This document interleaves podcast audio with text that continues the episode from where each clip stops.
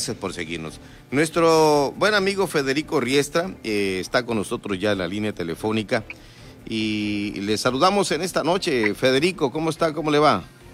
Noche fría, sigue el frío. Como estamos acostumbrados aquí más de medio año de calor, pues esto ya se nos hace muy frío, ¿no? sí, pues se reporta el compañero de Guerrero Negro, el de Loreto y el de Cachanía y dice, está haciendo frío por acá. Y pues La Paz, La Paz no se quedaba. País, yo por lo que he estado viendo en todo el país, se está reportando que este, este año nuevo empezó con mucho frío y con enfermedades respiratorias que son, pues, que siempre en esta temporada se presentan, pero aunado a la pandemia, imagínate la gravedad del asunto. Exactamente. Federico Riestra, el derecho de veto que tiene el gobernador del estado eh, y lo aplicó el día último del año del 2020. Sí, sí, e, efectivamente, y esto ha causado revuelo y muchos comentarios en, en la población, en los cinco municipios, porque ¿de qué se trata esto? Dijeron, en 45 años que tenemos de Estado libre soberano que podemos aprobar un presupuesto a través del Congreso, porque como territorio dependíamos de las designaciones que nos daban la federación en forma directa y no había todo este mecanismo de coordinación fiscal, todo esto que, que ha, ha, venido sucediendo a través de los años. Pero digo, esto es inédito, no se había presentado un caso así, porque para qué se hizo la política, sino para para evitar este tipo de conflictos que, que afecten a la población. Eh, eh, para eso es la política. Pero yo creo que estos diputados que llegaron con la mayoría de Morena, ya lo hemos dicho, que le están rindiendo muy malas cuentas al pueblo de Baja California Sur, que se le han pasado en pleitos.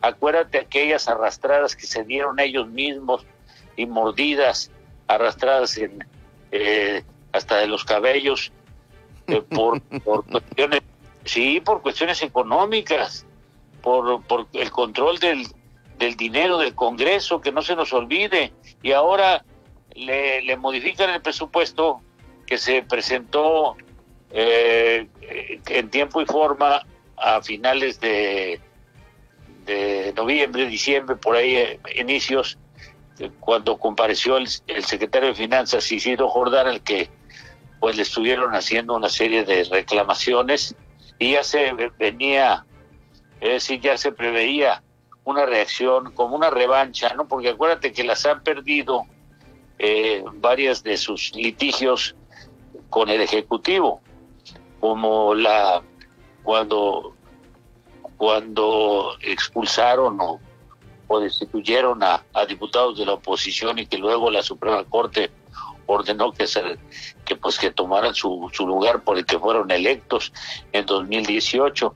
Entonces todo esto ha creado un, ambiente muy rijoso, eh, pero con esos antecedentes, digo, de los diputados. Y fíjate que cada diputado, eh, nomás en su sueldo, y todo se está declarado, eso está, está, si se meten a la página del Congreso, 317.500 pesos gana cada diputado cada mes.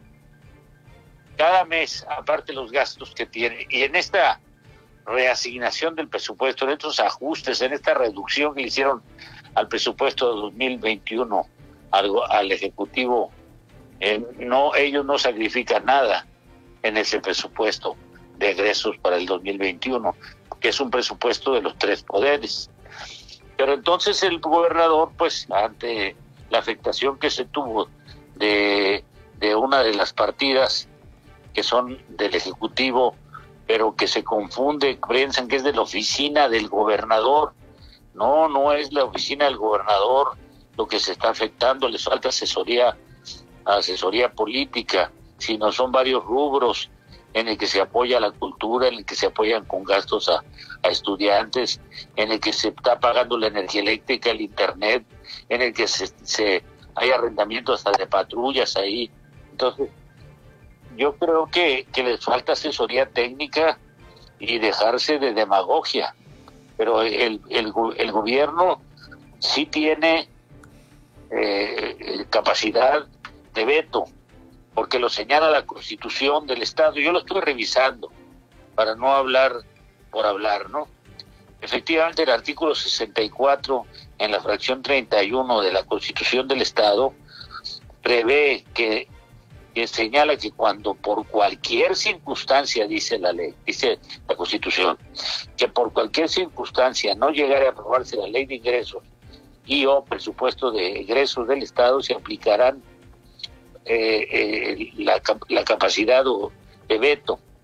Y entonces eh, se, lo que se aplica es el, el último presupuesto que fue publicado por el diario oficial y esto quiere decir que seguirá en los mismos términos de 2020. Con el presupuesto del 2020 se continúa con esa con ese tenor en 2021. Yo eso es lo que estoy viendo, Pedro, y, y yo creo que es hora de que recapaciten estos señores diputados y que se asesoren bien, porque ellos tienen asesores contables y asesores jurídicos. El, el hecho, en, en lo real, vemos que pues no, no le están sirviendo, no están funcionando o realmente no los escuchan.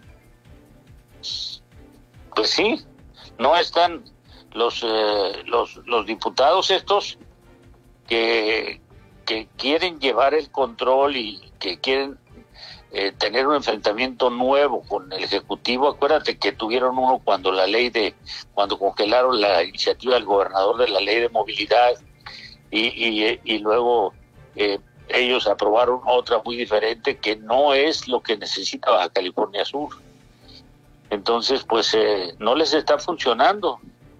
Y ahora este pleito lo van a perder. Pero precisamente lo están haciendo porque es un año electoral. Esto tiene un tinte electorero, no podemos ser ingenuos. No, ellos no son ingenuos, o, a lo mejor están bien asesorados, pero en lo político, porque yo estaba escuchando las declaraciones y leyéndolas de, de Rentería, Alberto Rentería es el presidente de Morena, ese que se desapareció y volvió a aparecer de presidente que, que hizo unos corajitos porque no le dieron una candidatura y luego se perdió, tuvo una chamba en, que le dieron y, y salió mal allá en, en, la, en San Juan de la Costa, en la minera del yeso. En Rofomex. Ándale, Rofomex. Bueno, entonces él dijo, él, él, yo creo que también, este, pues dice, se redujo, no se redujo educación, no se redujo salud, no, eh, se está reduciendo publicidad, propaganda, comunicación social. No quiere a los periodistas.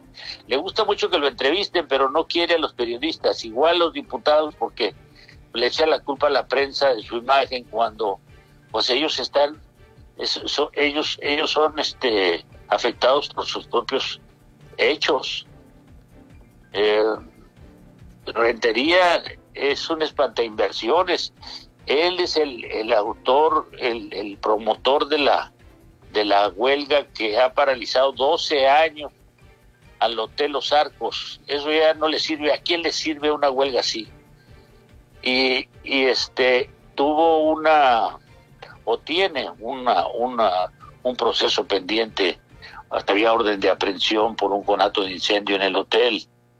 Entonces, eh, no sé por qué no le cancelaron el registro, porque también las autoridades del trabajo tuvieron unos laudos de tipo federal que él también perdió del asunto de la huelga del, de, del Hotel Los Arcos. Y no sé cómo se apareció en Morena, acuérdate, eh, en 2018. Sí. Y, y del líder de, de, de, los gastronómicos se fue al líder de Morena, imagínate nada más. Bueno, pues eh, lo cierto es de que eh, eh, eh, es, aplica mucha demagogia en, una, en un alegato que está haciendo en las redes sociales diciendo que el gobernador aplica 100 millones de pesos en publicidad y en comunicación social. No es cierto, es, es la mitad de eso lo que se aplicó en el presupuesto, 50 millones. De, de todas maneras, se ve muy despistado o deliberadamente así lo, así lo dice. Habla de reducción de los gastos de la oficina del gobernador nada más, cuando son pues son muchos los rubros que se llevan ahí en este en, la oficina del ejecutivo porque hay asuntos de atención a la salud de las familias borra también la posibilidad de apoyar la economía familiar, pone en riesgo la seguridad pública por esto que te digo que se pagan arrendamientos ahí mismo, en fin, eh, eh, un ejemplo también, y de esto estaba hablando el diputado Rigo Mares. Eh, y, sí, hoy, hoy lo, lo, publicaron en un comunicado que pues le hubiera valido al gobernador acercarse y expresar, ¿no? Hacer las aclaraciones pertinentes para poder revalorar. Pero a como son, eh, yo siento que a lo mejor los diputados de Morena iban a dejar todo igual.